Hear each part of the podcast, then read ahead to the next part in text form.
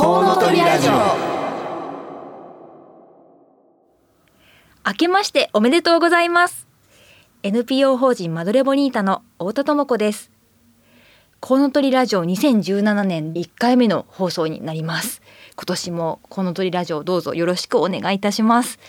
ちょうどね今の子どもたちは冬休み真っ只中ということで今年は、まあ、学校にもよると思うんですけど1月10日が始業式の学校がね小学校などは多いですかね。比較的長めの冬休みとなっていまして、まあ、うちの子供はあの学童保育に行ってますのであのもう4日からね行ってるんですけれどもお弁当をね作る期間もちょっと、えー、今年は長めとなっていますね。学童の、まあ、母親父親の皆さん。もう少しです。頑張りましょう。さて、えー、コウノトリラジオはこの町を中心にして子育てを応援している様々なパーソナリティが週替わりで登場します。さらにゲストをお迎えしたりお電話をつないだりしながら理想の数だけ子供を産み育てるために個人や社会はどうすればよいかリスナーの皆様と一緒に考えられるような話題を中心にお届けしていきます。1週目は母親の産前産後ケアの NPO 法人マドレボニータから私太田智子。2週目は児童センターや学童クラブを運営している NPO 法人子どもアミーゴ西東京の小松真由美さんと佐藤文俊さん。3週目は父親の子育てを応援している西東京市パパクラブの田崎義則さん。4週目は3人のお子さんを育てているフードライフクリエイターの唐木留美さん。以上のメンバーでお送りします。どうぞお楽しみに。この番組ではリスナーの皆さんからのメッセージをお待ちしております。FM 西東京のホームページからリクエストメッセージのバナーをクリックして必要事項を入力の上送信してください。ツイッターをご利用の方はハッシュタグ 842FM をつけてたくさんつぶやいてください。お待ちしております。それでは30分間ごゆっくりお楽しみください。この番組は理想の数だけ子供を産み、育てられる社会の実現を目指して活動を行っているワンモアベイビー応援団の提供でお送りいたします。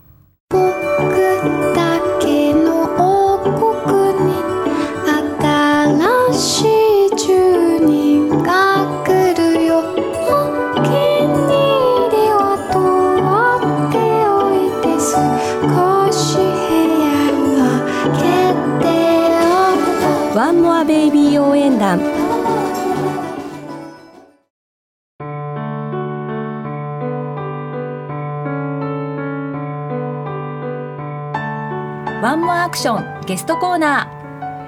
ー。このコーナーでは理想の数だけ子供を産み育てるために個人や社会はどうすればよいか実際に考え取り組んでいらっしゃる方々をゲストにお迎えします。今回は絵本セラピスト協会認定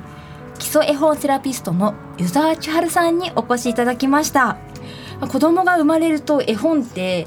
まあ、再び出会うようなものかなっていうふうにも思うんですけれども大人に向けた絵本のセラピーをされているということで今日はねどんなお話が聞けるでしょうか。ご紹介したいと思います。湯沢千春さんです。こんにちは。こんにちは。どうぞよろしくお願いします。よろしくお願いします。はい。絵本セラピスト協会認定の基礎絵本セラピストということなので、はい、今日はね絵本セラピーのお話を伺っていきたいんですけれども、はい、まず最初に、えー、湯沢千春さんの自己紹介ちょっとお願いできますか。はい、はいえーと、今西東京市にあの住んでおりまして、はい、えー、4歳になる年少さんの今娘がおります。はい、はい、えー、絵本セラピストとしては、えーと、今の西東京市中心に、はい、えっと、子育て広場やあのママサークルさんと福祉施設などで読み聞かせや、うん、えっとまあ、絵本セラピーのワークショップを中心に、はい、あの活動させていただいております。はい今日そのテーマとなる絵本セラピーということなんですけども、はい、まあね、初めて聞かれた方もいらっしゃるかもしれないんですが、はい、絵本セラピーというのはどんなものなんですか？はい、えっと、絵本セラピーというのは絵本の力を借りて、はい、その人のありのままをごくごく自然に引き出す、えー、気づきと触れ合いのワークショップになっております。はいじゃあその場に行くといろんな絵本があってそれを千春さんが読んでくださるっていう感じなんですか、はい。えっと、こちらで、うん、あのあらかじめ用意したプログラムというのがありまして、はい、えっと、大体1時間か1時間半くらいの間に、ええ。ー、56冊絵本を読ませていただくんですが、えー、1冊読むごとにちょっと簡単な質問を投げかけさせていただいたりして、はい、その時にこう絵本を読んで感じたことや湧き上がってきた思いなどを、うん、あの自由にあの話していただいたり、うん、えっと、参加者同士でシェアをしたりする。グループワークのような形の、はいものになります。そうなんですね。はい、大体何人ぐらいでそのワークショップを行うことが多いんですか？はい、そうですね。私の場合ですが、はい、あの多くても大体七八人くらいで、あの一つのテーブルを囲んで、はい、和気あいあいとできるような形で開催してます。はあそこでこう読まれる絵本っていうのは、はい、ジャンルはいろいろなんですか？はいもうあのいろんなものをあの揃えています、もう赤ちゃん向けの、本当に同じことの繰り返しのような、はい、あの絵本だったり、はい、しっかりした物語のものだったり、えー、すごくこう大人にもあのすごくメッセージが伝わるようなものだったり、ちょっと哲学的なものだったり、なんか本当にいろいろそれぞれをいろんな種類のものを選んできて組み合わせてプログラムを作るような形になっています。そうなんですね、はい、その組み合わせっていうのはこう同じ千春さんのステあのワークショップでも、はい、その時々で違うんですか？はい。毎回あの一応簡単にテーマを大体、ええ、全体のテーマを設けさせていただいて、はい、それに合ったものを、あの数冊選書させていただいて組み合わせるような形になってます。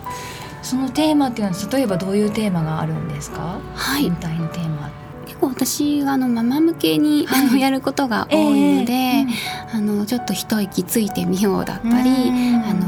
ママもあの夢を見てみようとか、はい、なんかこうお母さんが元気になれそうな、えー、そんなあのテーマが多かったりします。で今私自身があの子育ての中で、はい、すごくあのアドラー心理学をベースにした勇気づけの子育て、自分育てっていうのを、あの実践しているんですけれども、それもあの伝えたいことの一つとして、その勇気づけと絵本セラピーを組み合わせたプログラムというのを、あの今結構力を入れてやっております。そうなんですね、はいこうそのね本に、まあ、さっき冒頭でも言ったんですけど、はい、子供が生まれてちっちゃい時読んでた本に再び出会ったりとかするっていうことは、まあ、よくあるかなと思うんですけど、はい、あくまでそれはこう子供にこうねこれ読ませたいなとか読んであげたいなっていう感じで、あのまあ、大人として親として選ぶっていうことがほとんどだと思うんですね。でもあのチャールさんのワークショップだと自分にその大人である自分に対して読んでもらえてっていうことなんですね。うん、そうですね、あの絵本というのはあのもちろん子供向けに作られてはいるんですけれども、ええはい、十分大人でも楽しめるものだと思うんですね。はい、そして絵本っていうのはやっぱりあの読んでもらうものなので、はい、あの自分がねお子さんに読むのはもちろんそうなんですけども、はい、自分が読むとなった時にはやっぱり誰かに読んでもらって、はい、初めて絵本の魅力が最大限伝わるようになってるんですね。確かにそうかもしれないですね。はい、あの私は上の子が小学校1年生で下が2歳なんですけど、うん、やっぱりこう大きくなってくると上の子がね自分で、うん、まあかつては私が読んであげた本を読んでくれたりとか すると、あこの本ってこういう本だったんだって思ったりしますね。はい、そうなんです。読んでもらって初めて気づくことがあったり、自分で読むだけでは、あの気づかなかったものが読んでもらうことによって得られるっていうことがすごくたくさんあるので、はい、はい、そこがあの読んでもらう醍醐味というか。そうですね、千春さんがこの絵本セラピーに出会ったきっかけまたこうセラピストになろうと思われた理由みたいなのってあるんですか？はい、えっと、まずこの絵本セラピストという資格があるっていうのを最初に知ったのは、うんうんはい、娘が1歳半ぐらいの時に、はい。あのすごく私も子育てに悩んでいて、うん、なんか娘との関係にすごく行き詰まりを感じていて、はい、その時にふと目についたのがあの公民館の保育付き講座で、うんうん、あのコーチングとキャリアデザインを、はい、あのテーマにした講座だったんですけども、はいはい、それを受けてみたんですね。えー、でそこで自分のキャリアを見直したり今子育てを始めた今の自分でできることや興味があること、うんうん、そういったものを探すっていうこうあの会があったんですけど、はい、その時にあのいろいろ調べて考えて見つけたのがご目についたというか、はい、それが絵本セラピストっていう資格だったんですね。こういう仕事が資格があるんだ。そんな活動があるんだっていうことを知って、はい、そのすぐ絵本セラピスト協会会長たっちゃんっていうんですけど、はい、が書いた著書を図書館で借りてすぐ読んで、えーはい、感銘を受けて、はい、今に至るっていう形ですかね。はい、すごいそこ知ったというところからの行動が早かったんですね。すごいぴったりそうです、ね、これだっていう感じがあったんですか、ね、でも知ってから資格を取るまでは、娘が1歳半から 3, 3歳の時に資格取った2年ぐらいはあったんですけれども、ね、いろいろ私もその間ずっと子育てに悩む期間もずっと続いていたので、えー、自分を整えながら、はい、娘との関係を改善しながら、行き着いた先だったっていうのもあります。まあ、今はこう、ね、セラピストとしてこうあの、まあ、人にそれを提供されてますけど、はい、まずはご自身が絵本セラピーで何か変わったとか、うん、助けられたみたいなことがそうですね。やっぱり絵本の力に救われたというかそういうのはすごい大きくて、えー、絵本が癒しにつながるって結構今ね、うん、あのいろんなところで言われ始めてますけど、はい、あの癒しっていうのが私は自分自身のことをありのまま感じるっていうことが癒しだと思っていて、その自分を感じるっていうことをするってなった時に、絵本を開いた時に湧き上がる感覚というかそういうのがすごくこう絵本だとこうす素直に自然に無理なくけば自分がそのまま絵本に映し出されるというか、はい、そういったことがすごくこう身近に感じられる特に子育てしている自分、ね、ママたちにとっては、すごい自分を感じるためのツールとしてはすごく有効なものだなっていうふうに感じて。はい。私も娘と一緒に読むのももちろんですし自分のためにも、絵本を読み出したという経緯もあります。この仕事に出会ってからあの絵本をこう見見る目というか、うこう選ぶ、はい、こういったものも見てみるようになったみたいな感じで変わりました？やっぱりあの幅というか、はい。すごくいろんなジャンルに手を出すようにはなりました、えー、今までやっぱりまあ、食わず嫌いというか、ね、ちょっと見ただけで、はい、あんまり好きじゃないなみたいな感じだったものも、はい、結構一冊一冊じっくり繰り返し繰り返し読んでみると、はい、親って思うものが引き出されてきたりとか、はい、ちょっとその時はやっぱりそんなに響かなかったものも時間が経って自分の中のこう状況が変わってきてまた出会うとあこんなこんなストーリーだったっけ？って思ったり、はいえー、こんな読み方があったのかっていう発見があったりするので本当に自分のその時々の状況がそのまま映し出されるなっていうふうに感じます。そっかそっか。じゃあこう例えば今お家にある絵本で、ちょっと久しぶりに見てみると全然感じ方が違ったりとかあるかもしれないですね。うん、そういうのもあると思います。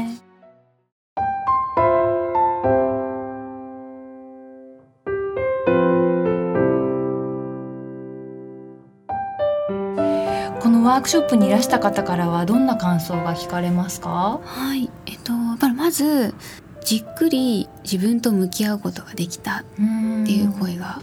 多かったりしますね。うん、やっぱ特にその日頃本当自分のことには構ってられないお母さんたちとかは特に、そのお子さんとちょっと離れて、じっくり自分の時間として、あの1時間でも、2時間でも持って、自分が今どういうことを考えたりどういうふうにこう絵本を聞いた時に感じ方をするんだろうとか、はい、そういったことをこうあのじっくり感じることができてよかったとか、えー、あとはあのグループワークをするので、はい、あの自分が感じたことと人と人が感じたことと全く違うってこともすごく出てくるんですよ。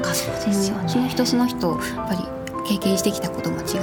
ー、価値観も持ってる価値観も違ったりするので、はい、本当に全く逆のことを言っていたりとかすることもあるのでそれに驚いたり、はい、違いを知ることでより自分のこう思っていることがはっきりしてきたとか、はい。うん、そういったことも聞きますね。ですね。そうすると自分とも向き合えるし、うん、でもこうその場に参加したいろいろな人たちとそういった感じたこともシェアすることもできる、うん、いろんな交流があったりとかも。えー、はい、はあそうなんですね。ね初対面でもかなりこうふ 深いというか、ね、あの初対面とは思えないようなお話とかもできるかもしれないですね。そうですねふっとこうは話しやすいというか、はい、絵本というものを介してだと、えー、こう絵本自体がこう結構何でもありの、うん、動物も人間も物も分け隔てなく、はい、自分を表現している世界じゃないですか。そうですね。だからそういうものを一一つ返して、はい、こうみんなで交流をすると。こうなぜか素直に自分が話せてしまったりとか、いうことが、うん、やっぱり本の力なのかなっていうふうに子育て中の方もこのワークショップはお一人でいらしたりすることも多いんですか？あ、えっと、基本的には、あのお子様連れではなくあの大人だけでという会ではあるんですけれども、はいはいうん、ただあのご希望があれば、はい、あのこう子供たちが遊べるようなちょっとおもちゃとかがあるような場所が、託児のスペース保育スペースというか、えー、ね、ちょっとハイハイしても大丈夫ような環境が整っているところがあれば、完全大人向けのワークとは若干ちょっとまあやっぱり変わるんですけれども、えー、そういったあの環境に合わせてのあの子供も楽しめて、うん、大人もちょっと自分との向き合いもできるようなプログラムを考えて開催したりすることもあの過去にはやっております。はい、基本はもう大人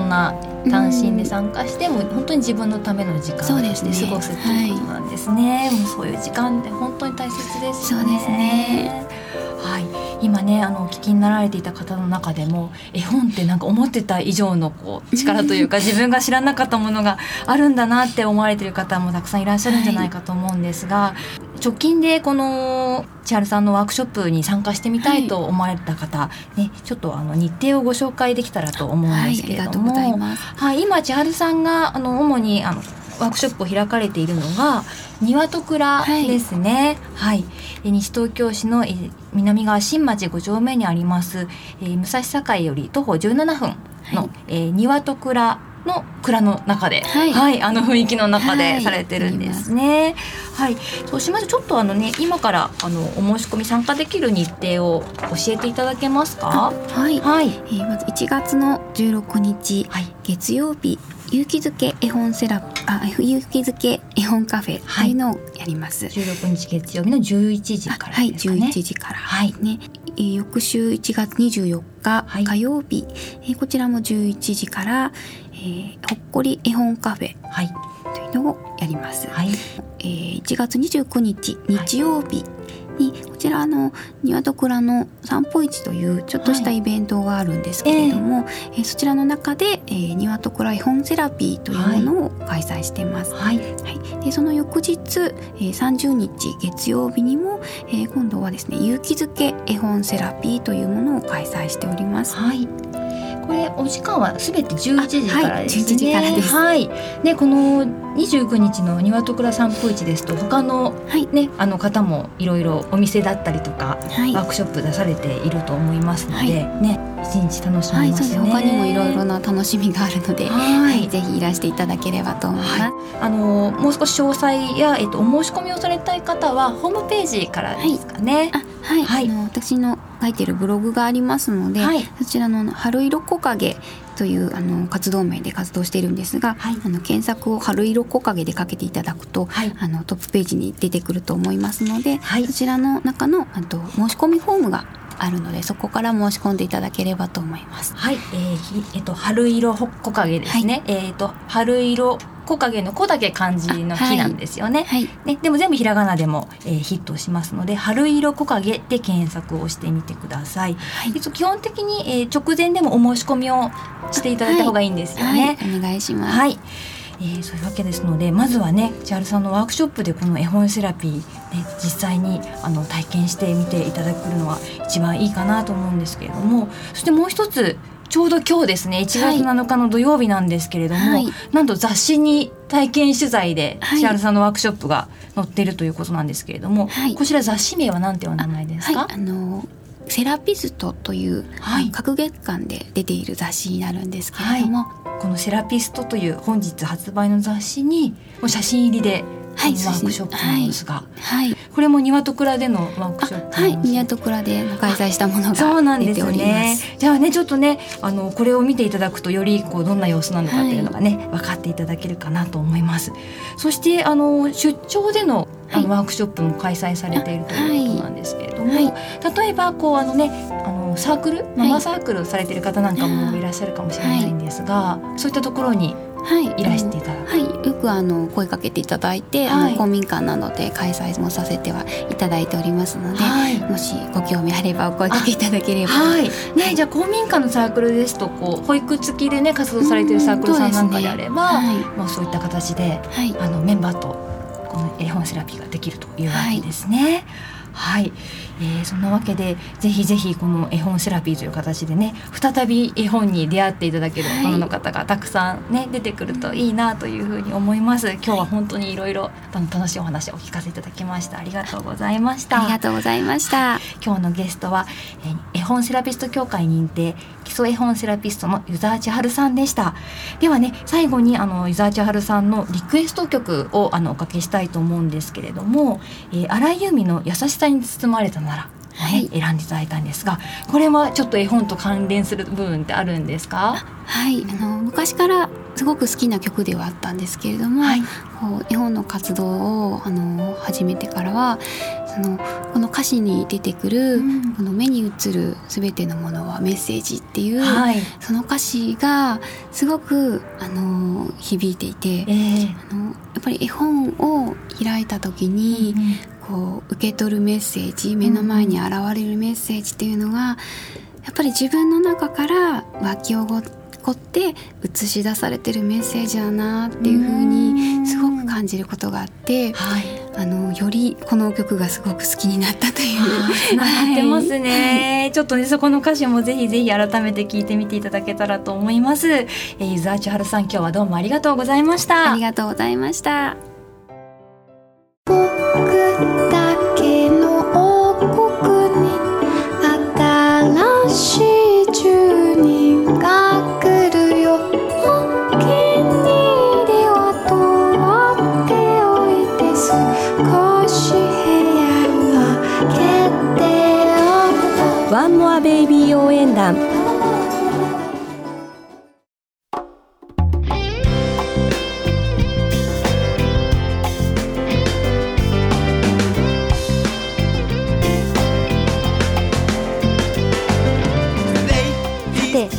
そろそろお別れの時間となりました。本日の放送はいかがでしたでしょうか？ご感想やご意見などリスナーの皆さんからのメッセージをお待ちしております。FM 西東京のホームページからリクエストメッセージのバナーをクリックして必要事項を入力の上送信してください。また放送後には番組の音声をポッドキャストで配信します。番組の Facebook ページもありますのでぜひいいねしてご覧ください。詳しくは FM 西東京で検索してみてください。それではお聴きいただきありがとうございました。次回1月14日は児童センターや学童クラブを運営している NPO 法人子どもアミーゴ西東京の小松真由美さんと佐藤文俊さんのご担当です。来週もどうぞお楽しみに。ここまでのお相手は私 NPO 法人マドレボニータの太田智子でした。この番組は理想の数だけ子供を産み育てられる社会の実現を目指して活動を行っているワンモアベイビー応援団の提供でお送りいたしました。家族のために大きな愛を注いで